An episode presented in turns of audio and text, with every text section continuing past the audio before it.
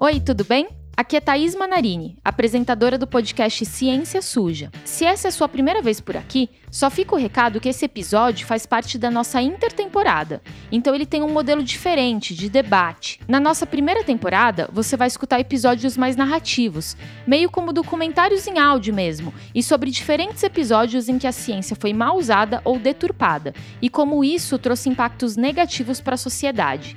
Depois de ouvir aqui, vai no seu tocador para maratonar a nossa primeira temporada. Essa intertemporada tem o apoio da ACT Promoção da Saúde, uma ONG que começou focando na luta contra o tabagismo, mas que ampliou sua atuação para várias outras áreas.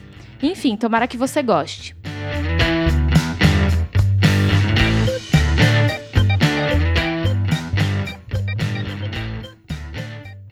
Oi, pessoal, tudo bom? Meu nome é Telro Preste, eu sou um dos criadores do podcast Ciência Suja.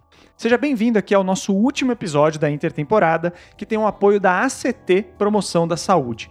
Desde dezembro, a gente teve a oportunidade de trazer grandes personagens aqui para discutir os caminhos que a ciência tem trilhado no presente. A gente falou de tabagismo, de alimentação, do mercado de publicações científicas, da participação das mulheres na ciência.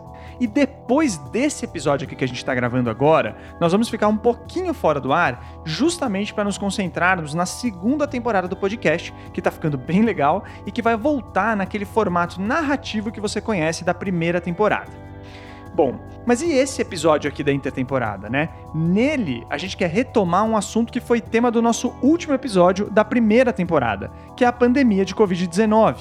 No dia 22 de abril de 2022, mais de dois anos depois do OMS decretar que o mundo vivia uma pandemia causada pelo SARS-CoV-2, o ministro da Saúde do Brasil, Marcelo Queiroga, assinou a norma que decreta o fim da emergência em saúde pública de importância nacional. Ao assinar esse documento, ele alegou que o objetivo era revogar políticas que, abre aspas, restringiam as liberdades individuais. Fecha aspas. Então vamos a uns números aqui. São mais de 6 milhões de mortos em todo o mundo. Dessas mortes, 660 mil, ou melhor, na verdade mais de 660 mil, foram registradas no Brasil, que teve ainda mais de 30 milhões de casos registrados oficialmente. E sim, o ritmo de novos casos e de mortes caiu consideravelmente, mas a medida do Ministério da Saúde ainda assim gerou reação de médicos, epidemiologistas, virologistas e outros especialistas na área. Por isso aqui, a gente convidou dois nomes que acompanharam o combate à doença para debater e responder uma pergunta: a pandemia acabou?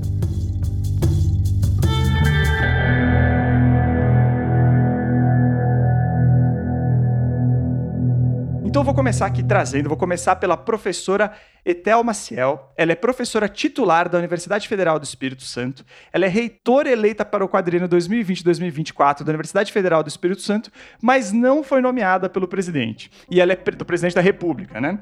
E ela é presidente da Rede Brasileira de Pesquisas em Tuberculose. Além disso, é enfermeira, epidemiologista, né? Tem o pós-doutorado em epidemiologia na Johns Hopkins University e mais um monte de créditos aqui. Então, professor, eu queria que você se apresentasse, quem é você e a pandemia acabou ou não? Oi, Theo. Um prazer estar aqui com vocês no Ciência Suja. Um prazer estar aqui também com o meu amigo Júlio Croda. É, dizer assim: a pandemia vai acabar, mas ela ainda não acabou. Ela ainda não está no passado. O nosso verbo ainda, infelizmente, né, ainda não está no passado. Então, ainda continuamos numa pandemia Bem, eu sou Etel Maciel, sou professora aqui da, da Universidade Federal do Espírito Santo, sou epidemiologista é, e sou cientista. Nós, é, é muito importante dizer isso, né, Tel? Porque num país onde a ciência é tão pouco valorizada, a gente precisa estar sempre é, dizendo esse nosso papel e dizendo a importância da ciência para a condução de de todas as crises, eu diria. Né? A gente tem a ciência aí em muitas vertentes. É, a pandemia ela ainda não acabou, nós ainda temos. Os números melhoraram, né? se a gente comparar as ondas que nós passamos no Brasil é, e o momento que nós vivemos agora, né? a pandemia, nós temos indicadores muito melhores. Só quem pode dizer né, que a pandemia acabou, não sou eu, nem você, nem Júlio, é, quem pode dizer isso né, é a Organização Mundial de Saúde, que tem um comitê é, de especialistas que está ali analisando esses indicadores. E a, e a, a OMS, né, a Organização Mundial de Saúde, se reuniu pela manutenção né, e votou pela unanimidade, né, é, a unanimidade para a manutenção do decreto de emergência de saúde pública de importância internacional e a manutenção do status né, de pandemia. Nós vivemos momentos diferentes no mundo e, e é, é preciso começar dizendo, né, a pandemia é por definição um evento global. Então, nós dependemos do que está acontecendo em outras partes do mundo também, não só o que está acontecendo aqui no Brasil. Então, por isso ter essa coordenação com órgãos multilaterais, né, internacionais, é super importante e está em consonância com esses órgãos. Então, para início de conversa, é, é isso, né? E aí vamos discutir mais detalhes. Bom, e a professora Etel já inclusive antecipou quem é o nosso segundo convidado, que é o professor Júlio Croda. Né? Ele é presidente da Sociedade Brasileira de Medicina Tropical do biênio 2022-2023, é médico infectologista, é especialista da Fiocruz, é professor também da Universidade Federal do Mato Grosso Sul e da Yale School of Public Health. Bom, professor, se você quiser. Aliás, desculpa, tem uma coisa ainda. O professor Júlio Croda foi diretor do Departamento de Imunizações e Doenças Transmissíveis da Secretaria de Vigilância em Saúde do Ministério da Saúde entre 2019 e 2020. Então ele tem um olhar aí bem interessante desse do que tem acontecido também né, no, durante a pandemia.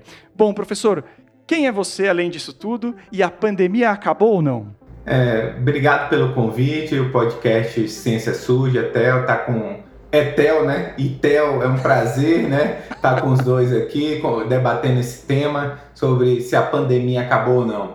É, eu sou Júlio Croda, né? Acho que você falou um pouco do meu currículo, mas sou uma pessoa muito interessada em soluções, principalmente na área de doenças tropicais, soluções para as populações vulneráveis. Trabalho muito com população vulnerável, com prisão, tuberculose, doenças infecciosas na prisão. Então, um olhar muito especial para essa população que é negligenciada. Sempre trabalhei com isso, né? No passado com leptospirose, comunidades carentes, agora com TB, já trabalhei com indígena, agora com é, pessoas privadas de liberdade, né? Então, meu olhar um pouco diferenciado é, nesse aspecto, trazendo um pouco mais de equidade para essas populações, mas venho atuando também no Covid mais recentemente, como qualquer um, né? Porque acredito que é, a gente nunca viveu isso, né? Uma pandemia com esse impacto e qualquer pessoa que trabalha na área, né, seja da epidemiologia das doenças infecciosas, ela deve se dedicar ao tema e de alguma forma ajudar a resposta brasileira no que é possível.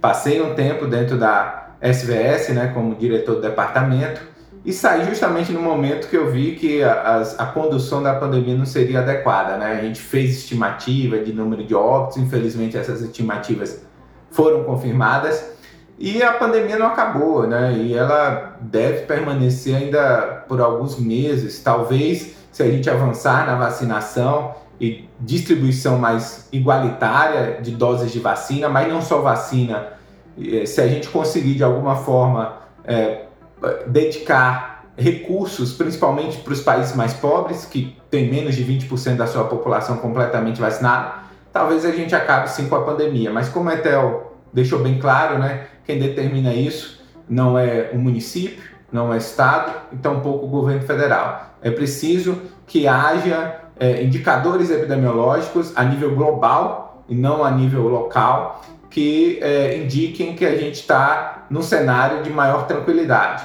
A gente tem que afirmar sim que a gente existe uma redução importante de casos, óbitos é, e hospitalizações Atualmente, nós estamos com a média móvel de óbitos no mundo menor do que 4 mil óbitos no mundo. É o melhor momento da pandemia e graças à vacina. Mas a gente precisa avançar ainda mais. Perfeito. Até nessa linha, já trazendo a professora Etel para esse lado, é, as estimativas que o professor Júlio tinha feito lá no começo da pandemia, né, gente, algumas pessoas trataram justamente como alarmista, etc, etc e tal. E aí a gente viu no ano passado, né, aquele drama, né, com números absurdos, né, 3 mil, 4 mil mortes diárias quase, eram, eram números assustadores, eram números muito tristes, né. E agora a gente tem mais ou menos, né, Etel, uma média móvel por Covid aqui de mais ou menos 100 mortes dia.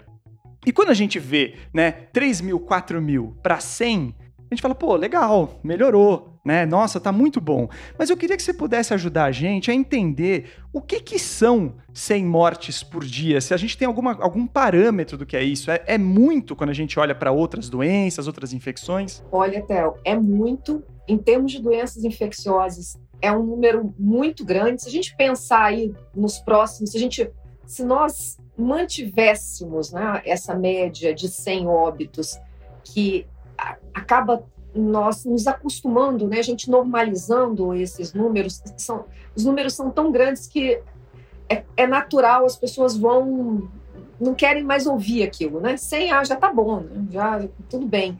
Mas se a gente pensar aí, né, é, colocar 200 dias, multiplicar essas 100 mortes, quer dizer, a gente vai ter muita morte ainda, né? Muito, é, e mortes que são evitáveis. Né? A, ma a maioria delas nesse momento que a gente já tem vacina e que a gente já tem medicamento já temos no mundo, né? não necessariamente no nosso sistema único de saúde. É, esse sempre foi um grande problema no Brasil. Desde o início, uh, é, Júlio também falou muito, nós falamos muito, que o Brasil, nós temos muita tradição, Theo, é, temos assim grandes sanitaristas. O Brasil tem uma tradição enorme é, nesse campo, né? A própria Fiocruz, várias instituições que são bastante importantes é, na, na consolidação do nosso sistema único de saúde. A gente, nós sempre fizemos isso muito bem. Atenção primária, saúde pública, né? É, e nós erramos muito nessa pandemia. Por exemplo, nós não tivemos, nós não temos hoje ainda uma política de testagem. Né? Nós não temos uma política, nunca tivemos uma política, por exemplo, de distribuição de máscaras, máscaras mais filtrantes. Quando a gente descobriu já no final de 2020 que elas faziam muita diferença. Que usar uma máscara PFF2, né, essa peça facial filtrante, ou uma máscara cirúrgica, é, conferia uma proteção individual né, e também né, é, é coletiva muito grande. Então, era uma política barata. O Brasil tem muitas fábricas de, de, máscara, poderia ser uma política que, inclusive, movimentasse a economia, né? É, então, a gente que tivesse estímulo né, à economia. Nós vimos outros países, Alemanha, Suíça, outros países da Europa também, é, distribuindo máscara, distribuindo máscara, por exemplo, para trabalhadores que vão pegar o transporte coletivo. Então, assim, nós não tivemos política de prevenção nenhuma. Eu vou dar só um exemplo aqui.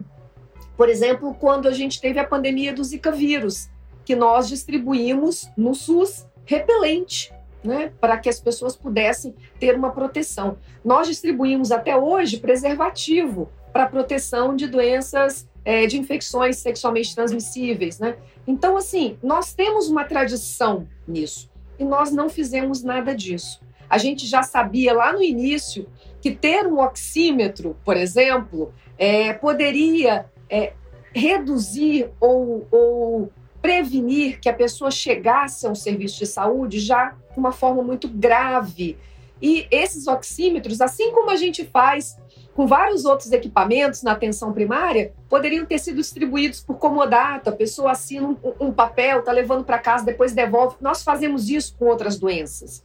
Né? É, então, a gente poderia ter feito muitas coisas, muitas ações que seriam muito mais baratas do que, por exemplo, abrir leito de UTI, que foi praticamente a única política é, que o Brasil fez, né? A concentração em abrir leito de UTI. Eu queria, eu acho que é, é, eu já ouvi muitos, muitos podcasts do Júlio, mas eu, eu não ouvi assim. Eu acho que Theo falou uma coisa, uma coisa no início que pegou esse tempo que o Júlio é, esteve na, como diretor é, e e eles tinham uma política pronta e tinha uma ideia do que ia acontecer. A gente tinha uma ideia que era que o que sempre vigorou no Brasil de uma coordenação centralizada da pandemia. Né? Tinha, tínhamos um comitê que, técnico que, que estava ajudando a pensar. Tudo isso foi desmontado. Então, é, Talvez Júlio possa falar um pouco mais para nós, né, sobre isso. Professor, conta então, professor Júlio, como é que foi esse momento, essa sistematização que vocês começaram a fazer, né, e, e essa, e esse momento de interrupção. Então, assim, é um momento muito difícil, né? Eu fui o primeiro a sair da equipe, né? Depois saiu o ministro Mandetta, depois saiu o Anderson, né? Que foi quem me convidou efetivamente para ir para o Ministério da Saúde. Então a gente tinha um planejamento e o estopim de tudo foi um boletim que a gente soltou em março que instruía estados e municípios a adotar medidas restritivas. O, é obrigação do Ministério da Saúde, pelo menos é, através de indicadores epidemiológicos, de incidência, que é o número de casos por 100 mil habitantes, de óbitos, é, de é, ocupação de leitos hospitalares e de terapia intensiva, um momento que vocês não têm mais capacidade de atender as pessoas, impor medidas restritivas, medidas que diminuem a mobilidade, que reduzem a transmissão do vírus. Então a gente tinha estabelecido todos os indicadores e uma orientação bem clara para os estados e municípios, quais serviços que deveriam ser interrompidos e sucessivamente deveriam ser fechados para evitar a transmissão. E esse foi o grande motivo da saída da maioria da equipe, porque é, nunca o governo federal quis coordenar realmente, efetivamente, a resposta à pandemia e deixou muito a cargo de municípios e estados as orientações técnicas que sempre foram de responsabilidade do Ministério. Se o estado ou o município vai adotar, é uma questão é, de independência entre, os, entre as diferentes esferas administrativas mas é obrigação do Ministério da Saúde orientar, é construir uma política. Até eu falo um pouco dessa política, política de testagem, política de distribuição de máscara, mas política de orientação do ponto de vista também das medidas restritivas.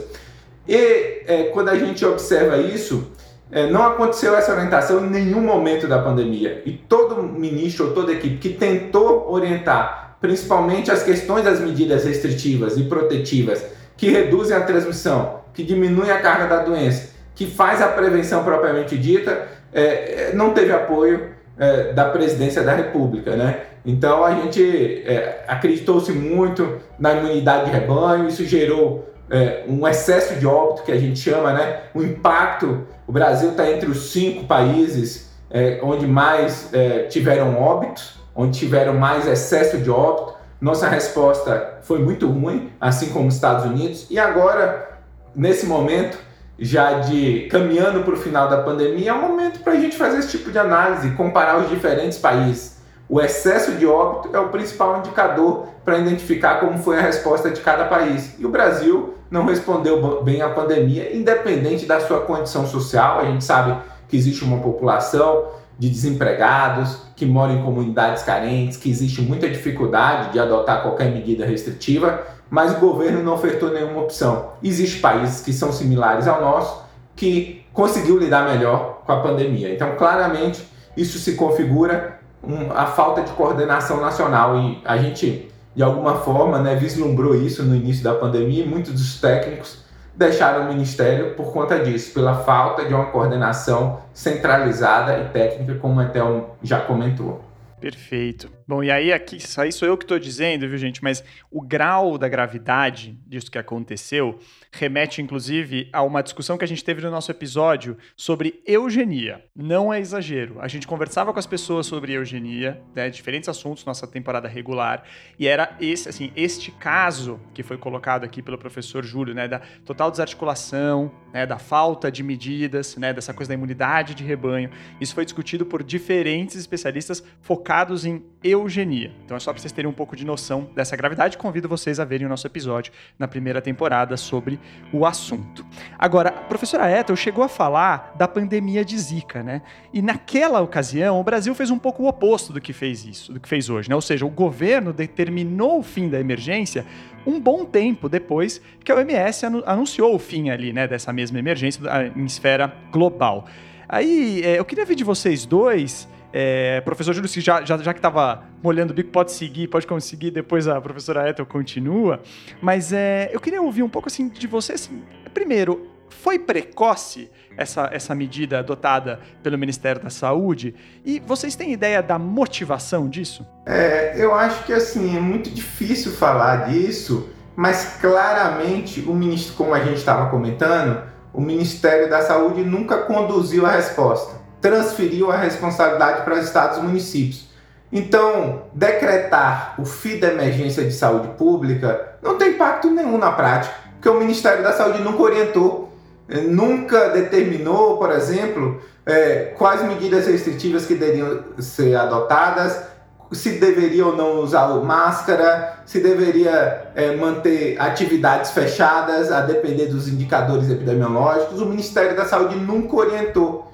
Decretar o fim da emergência não tem nenhum impacto em termos da orientação técnica. Né? O impacto maior é nas questões burocráticas associadas a recursos que estão sendo empenhados é, baseado num regramento específico, a serviços que foram construídos com esse recurso que foi destinado para emergência de saúde pública. Em nenhum momento existe um questionamento mais duro da sociedade a respeito de como será é, esse futuro após os 30 dias que foi determinado é, pelo Ministério da Saúde. Será que vai ter alguma interrupção de serviço, alguma interrupção de investimento?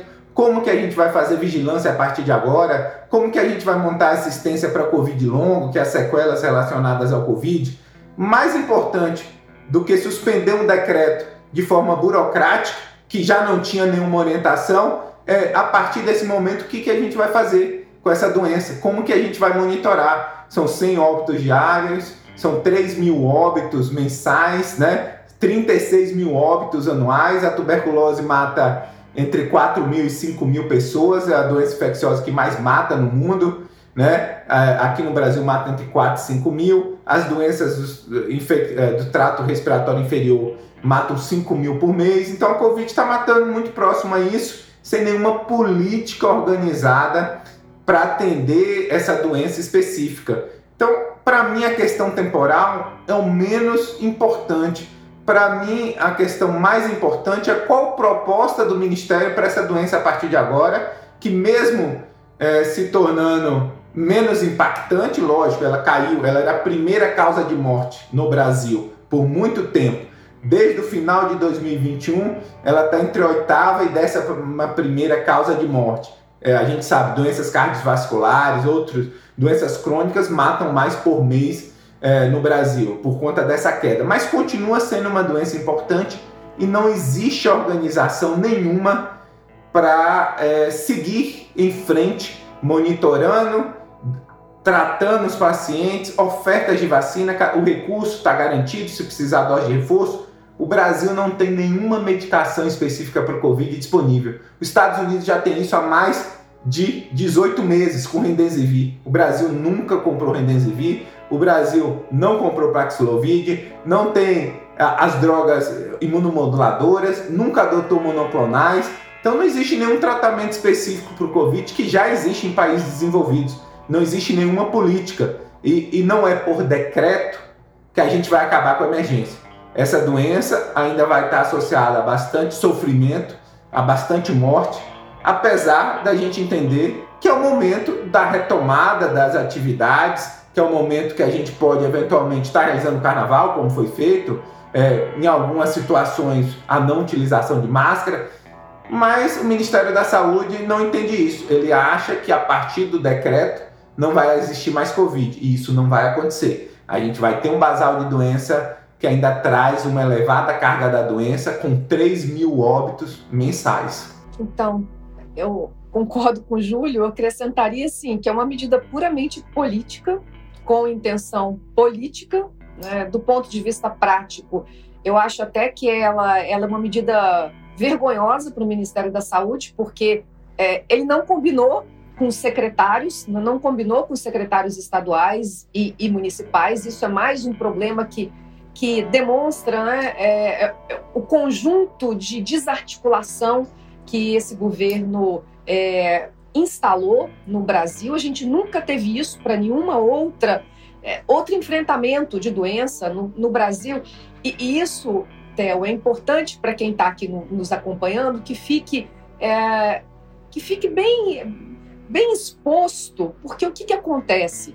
Como nós não tínhamos no Brasil, alguns municípios muito pequenos nem tinham capacidade técnica para poder instituir a sua própria resposta porque não é assim que nós funcionamos no Pacto Interfederativo no Brasil. Né? A gente sempre tem ações, principalmente em momentos é, de, de crise, de emergências, a gente tem é, ações muito verticalizadas. Né? Elas vêm do Ministério da Saúde com um grupo de especialistas, sempre foi assim. E vão para os estados, estados pactuam com o município. Então, há uma, uma pactuação dessas ações, né? É, e isso não aconteceu durante toda a pandemia e não aconteceu agora na revogação do decreto. Então, o que a gente ouviu no dia seguinte do anúncio do ministro foi o secretário se manifestando é, contrariamente à, àquela decisão, porque isso impacta, como o, o, o Júlio bem colocou, uma série de contratos, é, de serviços que são oferecidos à, à sociedade. E eu considero uma mais um, um desserviço né, do Ministério da Saúde e, e, e, que vai ficar meio vergonhoso, né? Porque o próprio o próprio Conselho dos Secretários já disse que não tem condições de finalizar e que vão ligar os seus próprios decretos estaduais ao decreto da OMS. Então, é como se uma instância deixasse de existir, né? A instância. É algo vergonhoso, algo que a gente nunca viu e, e realmente é lamentável que nós tenhamos isso. Como muitos municípios não tinham nem como uh, responder a resposta eh, da emergência, os estados assumiram isso, né? Júlio participou no estado dele, né? no comitê científico, eu participei aqui no meu. Então, vários especialistas nos seus estados acabaram contribuindo para as respostas uh, né, estaduais, já que a gente não tinha nenhuma, nenhuma coordenação nacional. E a gente viu aqui, eu, tô, eu, estou no Espírito Santo, né, no qual o secretário estadual de saúde agora é o presidente né, do conselho é, de secretários. Então, a gente vai é, escutando é, absurdos, né? Exatamente isso. Assim, agora, a orientação é que haja vinculação ao decreto direto da OMS para que haja continuidade das ações, porque o que o que pode acontecer em 30 dias, não tem como você fazer licitação, contratação de serviço, né? No serviço público, isso é, tem prazos, né? Você precisa cumprir os prazos de licitação. Então é impossível. Por exemplo, serviços de diagnóstico que foram contratados e que precisam ainda estar funcionando, é uma série de serviços profissionais mesmo, né, de saúde que foram contratados, vinculados ao decreto e que tudo cairia. Então, uh, seria muito mais uh, em benefício do país, vamos colocar assim, se o Ministério estivesse é, muito preocupado né, em, em manter, pelo menos nesse fim, caminhando para o fim, né, uh, um, um, uma ação mais benéfica, que acatasse o que os secretários pediram, que era 90 dias, precisava de um prazo de transição. Quando o Ministério nem isso faz, aí fica difícil, né? É aquela história que não, tem combinação com, com seus pares. Então eu, é uma decisão assim política e que, ao meu ver, acabou sendo mais vergonhosa para o governo, né? Frente aos outros estados e municípios. Pois é, né? E assim, foi, isso foi tão surpresa que quando aconteceu, os secretários começaram a pedir, pô, pelo menos nos dê 90 dias de transição. Aí o Ministério da Saúde falou, não, vamos seguir com 30 dias. Aí vai essa história de, não, então vamos vincular as nossas normas a ao que a OMS disse. Então você começa a ter primeiro puxadinhos, depois você começa a ter uma insegurança, e tudo bem, o Ministério alega que não vai mudar, que está fazendo de tudo para que certas normas sejam seguidas, para que as medidas continuem em ação, mas isso gera, no mínimo, insegurança, né? É, então, assim, de fato é difícil de, de entender é, essa decisão nesse momento, embora o que o professor Júlio falou também faz muito sentido, né? Uma, uma entidade que se tornou omissa durante, todo essa, durante toda essa pandemia, de, de verdade, quando fala que acabou, é, né, acaba que o efeito prático é menor do que se ela estivesse levando a sério e executando de fato as ações. Agora, a gente teve aqui o Pedro Belo, produtor, um dos criadores também do podcast, ele traduziu um trechinho que o Tedros Adhanom, Tedros Ghebreyesus, na verdade, né, o, o diretor-geral do MS acabou de falar, né, que ele que tem um pouco a ver com o que a gente está dizendo, porque ele diz o seguinte, abre aspas, enquanto os muitos países diminuem a testagem, a OMS vem recebendo cada vez menos informações sobre transmissões e sequenciamento. Fecha aspas. Ele também diz que isso nos torna cada vez mais cegos aos padrões de transmissão e evolução. Né? Puxando isso, gente, porque vocês acabaram de dizer que, querendo ou não, essa medida né, não veio acompanhada de uma medida clara de monitoramento da Covid. Né? É, é de se esperar que a, o, o acompanhamento da epidemia no Brasil se torne ainda pior depois dessa medida ou ela só vai seguir muito ruim? Como que vocês encaram isso? Pode quem quiser começar essa, fica à vontade. Eu acho que vai ser pior, viu, Theo? Porque, por exemplo, a gente precisaria montar o que a gente chama de vigilância sentinela mais estruturada. A gente tem a vigilância sentinela, é super importante para detectar síndromes gripais, que são casos leves de doenças respiratórias. A gente tem isso muito bem estruturado, por exemplo, no estado do Paraná, eles detectam precocemente a elevação de casos leves, eles sequenciam, eles fazem RT-PCR, mas isso não é igual no Brasil. A gente tem um grande apagão é, geográfico no norte e no nordeste. A gente tem a proposta de testar cinco amostras respiratórias, a gente poderia colocar 10 amostras respiratórias. A gente poderia, baseado nessa rede de vigilância sentinela, associar a rede de vigilância genômica, né? E não tem essa conversa, não tem esse diálogo, não tem essa perspectiva. Então, no momento que é, você decreta o fim da emergência em saúde pública, os recursos associados a essa emergência são cortados sem uma transição adequada, estruturação de uma nova rede de vigilância epidemiológica, de assistência, de frios, de vacinação, de treinamento. Então, eu acho que é, decretar o fim da emergência vai tornar a atenção e os recursos mais escassos e, portanto, tende a piorar o que a gente já tem. Concordo com o Júlio, é, e é exatamente isso, porque quando você tem o decreto de emergência, você tem um mecanismo que são os recursos extraordinários, que são garantidos né, é, na, na, legislação. E esses recursos podem ser utilizados né, para essa emergência. Quando a emergência deixa de existir, esses recursos extraordinários já não podem ser é, utilizados. E nós não temos uma, uma clareza nesse momento que possa nos dizer de onde de onde virão os recursos que vão manter uma série de serviços que foram implantados e como o, o Júlio está falando, eles precisam ser ampliados. Eles existem e precisam ser ampliados. Então, como que esses recursos extraordinários virariam recursos ordinários, né? É como que a gente é, dá um, qual, qual vai ser a rubrica, né? Como que vai ser esse financiamento para a Covid? Senão, é, o que o que pode acontecer é a Covid virar mais uma das muitas doenças negligenciadas que nós já temos. Então, esse é um risco que a gente que né, do que pode acontecer no Brasil. Uh, como o Júlio lembrou aqui, eu acho que é importante a gente frisar isso. Nós não temos também até hoje protocolos clínicos. Então, assim, o, o profissional de saúde que está lá na unidade básica, que vai ser a porta de entrada para aquele caso que está com uma síndrome gripal, né? Ele não tem medicamento disponível, ele não sabe o que, que ele vai fazer, a gente não tem um protocolo.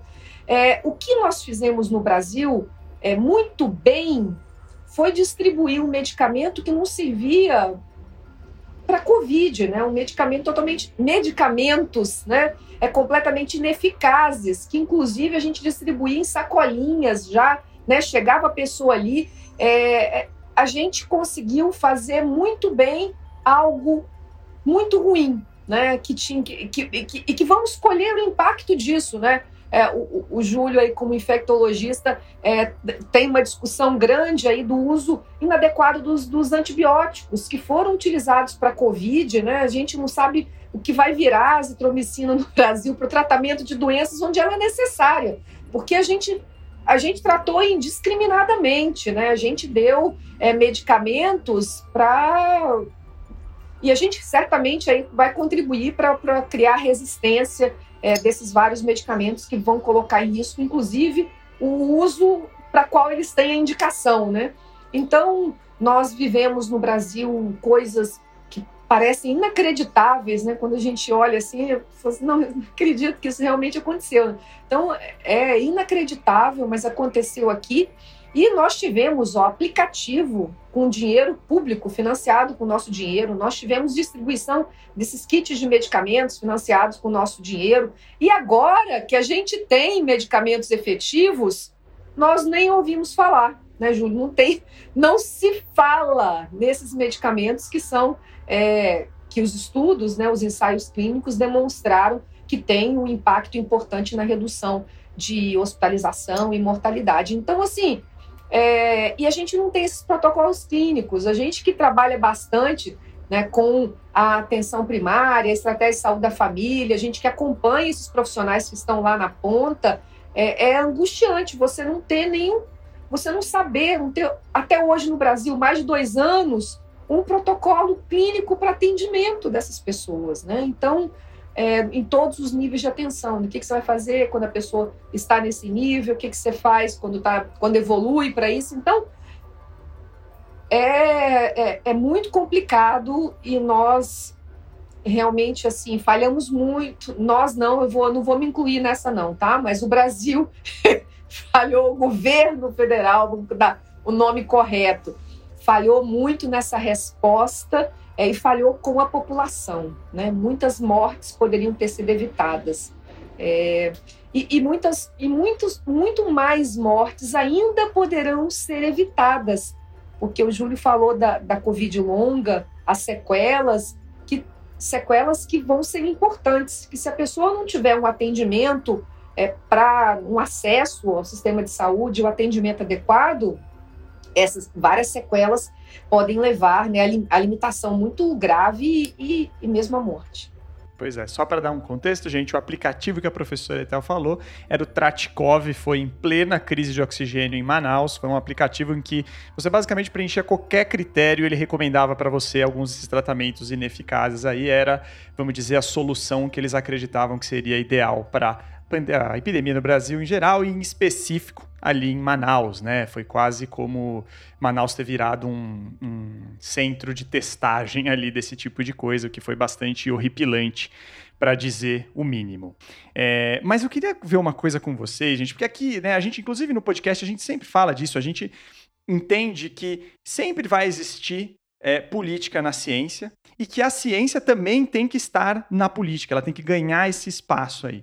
E vocês, de alguma forma ou de outra, cada um em sua esfera, entendem isso, né? Pelo que vocês já lidaram, então vocês né, tinham esse, esse, esse caminho trilhado, vocês entendem disso. Mas eu queria entender se nesse caso, né, o qual, qual o que que passou do ponto, né? O que que, por que que a gente fala que de certa forma a ciência não está imune à política, mas nesse caso aqui ela avançou uns degraus a mais que causaram toda essa repercussão negativa?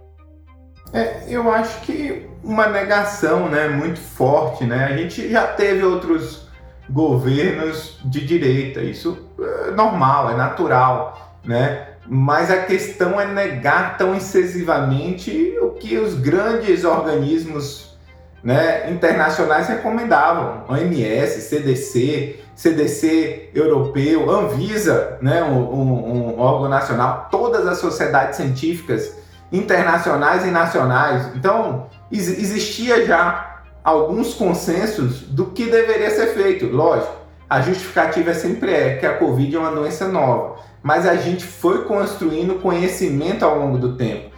Em certo momento, a gente já sabia o que deveria ser feito e existia recomendações claras da OMS. Então, assim, é desprestigiar a OMS, desprestigiar a Organização Pan-Americana de Saúde, desprestigiar a Anvisa, desprestigiar as sociedades científicas.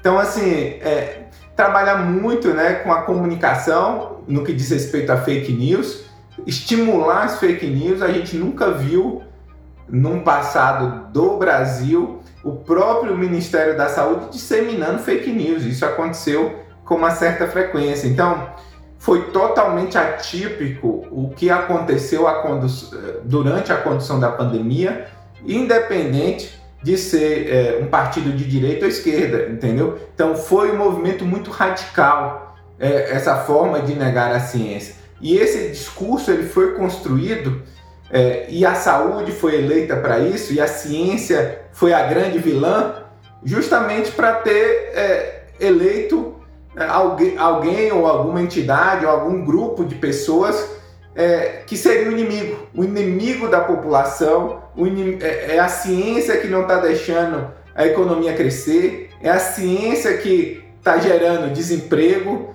E a culpa é da ciência, porque a ciência é, não está entendendo adequadamente qual seria a melhor resposta à pandemia.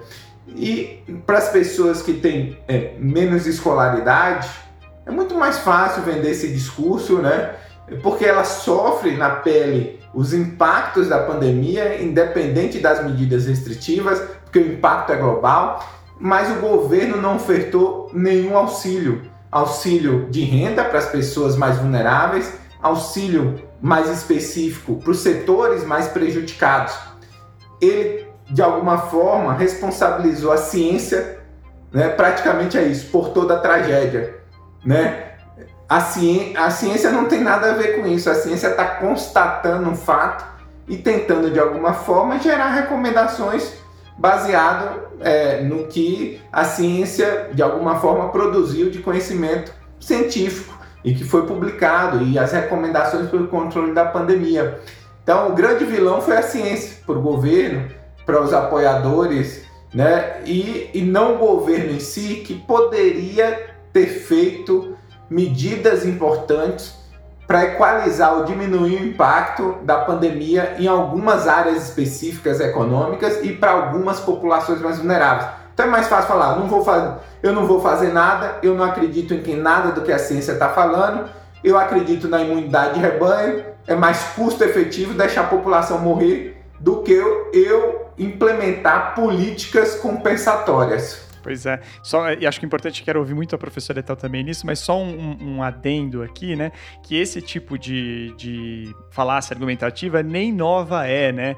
É, isso é utilizado, inclusive, né? A ciência ela tem um, um, caráter que às vezes ela é desconfortável mesmo, né? Queria eu que eu pudesse consumir à vontade as coisas e isso não contribuísse para o aumento do combustível fóssil, para o aquecimento global. Queria eu, queria eu que a pandemia de Covid não precisasse do isolamento social para ser melhor contida. Mas, infelizmente, essas constatações são feitas, a ciência coloca elas diante da gente, e o que a gente pode fazer é tentar lidar com elas diante desses achados, dessas evidências que são colocadas aí, né? E eu falei que elas não são novas porque você, desde, ó, desde a indústria do tabaco, negando o efeito deletério do, do, do cigarro, passando por algumas indústria de combustíveis fósseis negando o aquecimento global, e só esse argumento tem tempo, gente. Então ele não é nem novo. Mas, professora, por favor, co coloque aí a sua colher.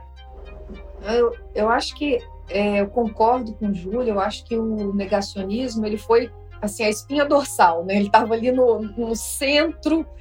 Foram vários problemas, mas acho que é, o negacionismo científico ele foi é, ele guiou a ação desse governo. Então, assim, nós, nós e, e, esse falso paradigma né, entre economia e saúde pública, que foi muito colocado né, até hoje e que nos tornou inimigos número um. Né? Então, assim, é, os cientistas né, acabaram é, aqui no meu estado é, e acabou assim, a gente que se expôs mais e que falou mais, a gente foi muito atacado, né? Nós fomos muito atacados. Então, assim, um nível de agressividade, né, de violência, é, que eu também nunca tinha vivido, né? Uma, um, algo assim, muito violento mesmo. E muito diferente, muito violento. Porque, exatamente pelo que o Júlio colocou, né? Assim, a gente estava vendo as fake news, a disseminação de mentiras, vamos colocar assim, a, a disseminação de mentiras vinda de quem deveria estar informando a população. Então, vindo do próprio governo, vindo do presidente, vindo do ministro da Saúde. Então, assim, é, é, é muito grave isso, né? E, e, esse falso paradigma, a gente dizia desde o início, assim, a saúde pública, ela tem, né, ela tem estratégias. Então, diminuir a interação, né? fechar é, é, locais onde tem muita aglomeração, então diminuir a interação, usar máscara, vacinar. Então a gente, as, as, nossas estratégias são essas de saúde pública. E você tem a estratégia de economia que não foram feitas. Então acabou se colocando, né, é, uma é, logo no, no início um artigo de de dois economistas assim do Banco Central americano, né, que diziam uma frase que, que eu sempre repetia assim, né, quem causa o, o problema na economia é a pandemia, não é a estratégia de saúde pública. A estratégia de saúde pública é para conter a pandemia. Então, assim, havia uma inversão na fala. E a gente sabe que a linguagem ela é muito poderosa, né? Então, como você usa isso? Então, assim, a gente. E, e, e quando a gente vai dando as informações, e a gente acabou se expondo muito aqui, é, eu, eu, virei assim a moça da Covid, eu falei assim, nossa, muito bem, que eu, eu, fico feliz, né, da moça, mas assim, a moça da Covid era responsável por quebrar a economia capixaba. Eu falei assim, nossa, como eu sou, sou poderosa aqui, eu sou só mensageira, a gente só tá falando aqui mas você ouvia assim de presidente de, câmara, de câmara e de vereadores, de então iam falando no púlpito assim e citando o nome. Isso a população que está ali, as pessoas que vão ouvindo e que não que, né, desconhecem, acabam é, criando uma violência individualizando, né? E você fica ali personalizando é, essa, essa, as agressões e aí você acaba sendo responsável por, pelo fechamento, que não é, é, é muito, muito longe é tudo isso. Mas assim, a gente virou e nós fomos viramos o alvo, né? O alvo preferencial e, e, e principalmente porque você estava ali rebatendo um discurso que era da autoridade máxima. Então, é, é um é uma é um lugar de fala, né, de muito poder. Então, foi, foi bastante complicado viver esse período, né, e, e a gente tem que se colocar, né, contrário a isso. É, é, foi um período difícil. Mas, eu sou uma pessoa otimista. Eu vejo assim que apesar de tudo isso, a ciência saiu muito fortalecida. Eu, eu sou professora de epidemiologia. Eu jamais pensei que conceitos que eu discutia né, na universidade com os meus alunos de graduação, mestrado, doutorado, fossem ser discutido na minha família, na mesa da, da, da, do, do, churrasco da família, né? o almoço de fim de semana, com pessoas que não tem nada a ver com a saúde, né? Você está ali falando. Então, eu acho que, é, contrariamente ao que eles esperavam, a ciência ela saiu muito mais fortalecida dessa pandemia do que ela entrou. E, e as pessoas reconhecem, né, assim, o valor da ciência é, muito mais agora inclusive de, de, comentar conceitos, né? De falar é, sobre eficácia, por exemplo, sobre ensaios clínicos. Pessoas sabiam ensaio clínico de fase 1, fase 2, fase 3. Então, todo mundo conversando sobre efetividade, eficácia de vacinas. Então, a gente começou a ver um movimento é, com a sociedade que eu, eu acho que foi muito foi, foi muito importante e eu acredito que a gente, agora a nossa tarefa, né, como pesquisadores, como cientistas, é manter esse aquecimento é, é, fazer com que as pessoas continuem com esse interesse com outras áreas, porque também a gente só falou de Covid, né?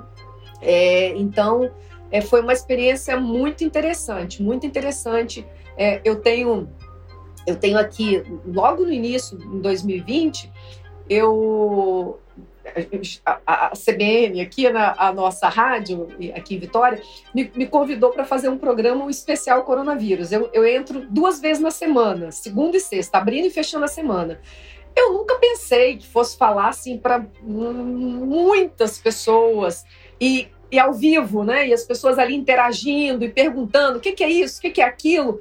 E a gente falando conceitos que são bem complexos e, e tentando ali colocar né, de uma forma simples, as pessoas interagindo e entendendo. Então, eu vejo com muito otimismo. Eu acho que é, nós conseguimos ter uma resposta a, a superior ao ataque. Que bom. Tor tor torçamos para que seja isso mesmo, que isso se consolide, professora.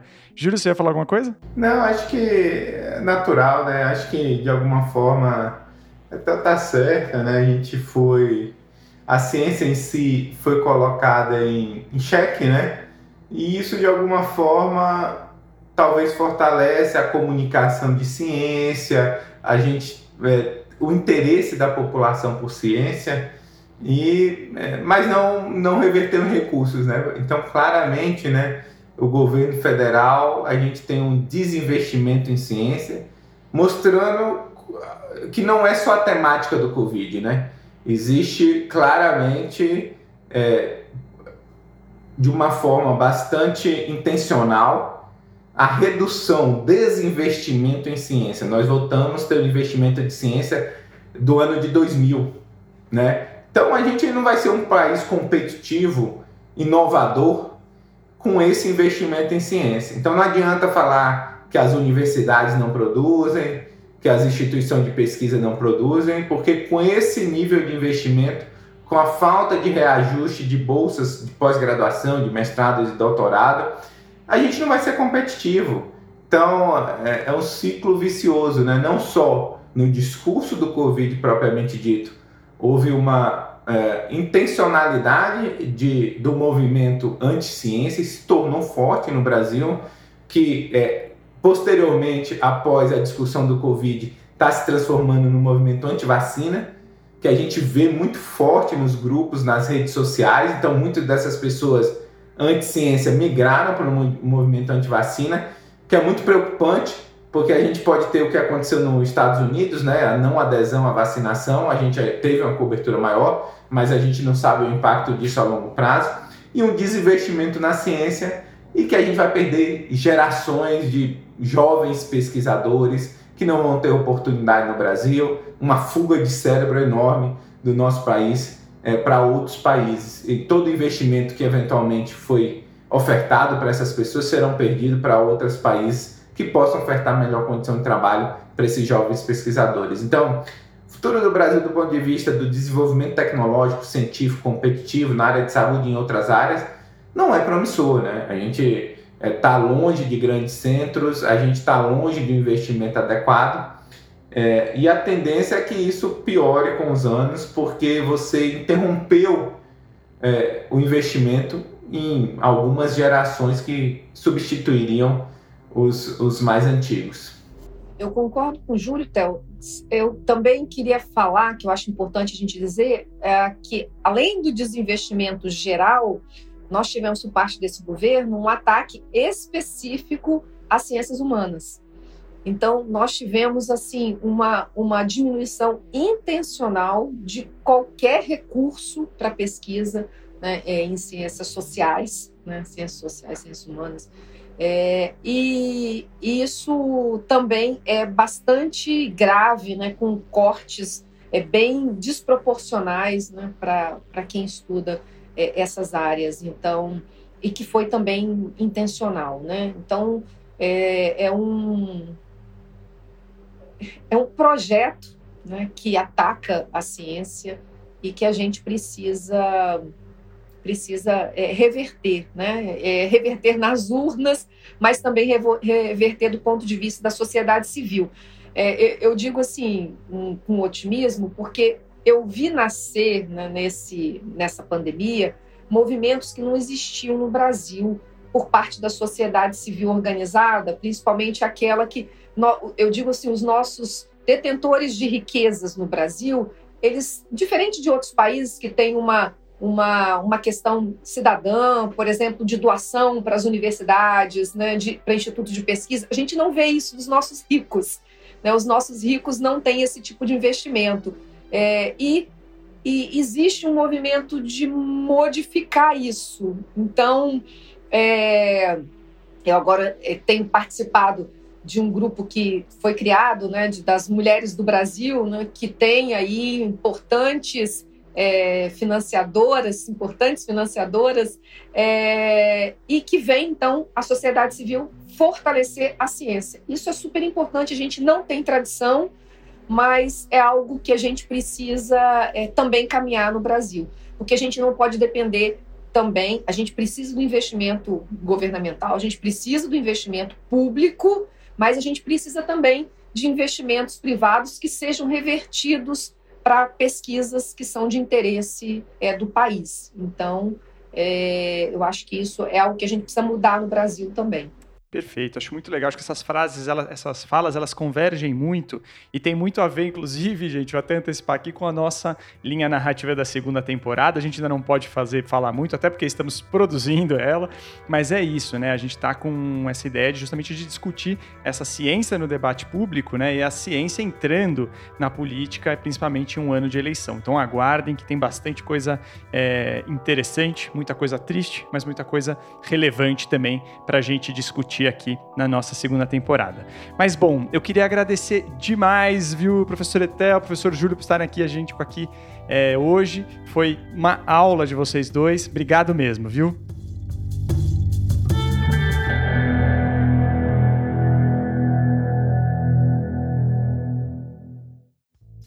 Bom, gente, então esse episódio do MesaCast do Ciência Suja fica por aqui.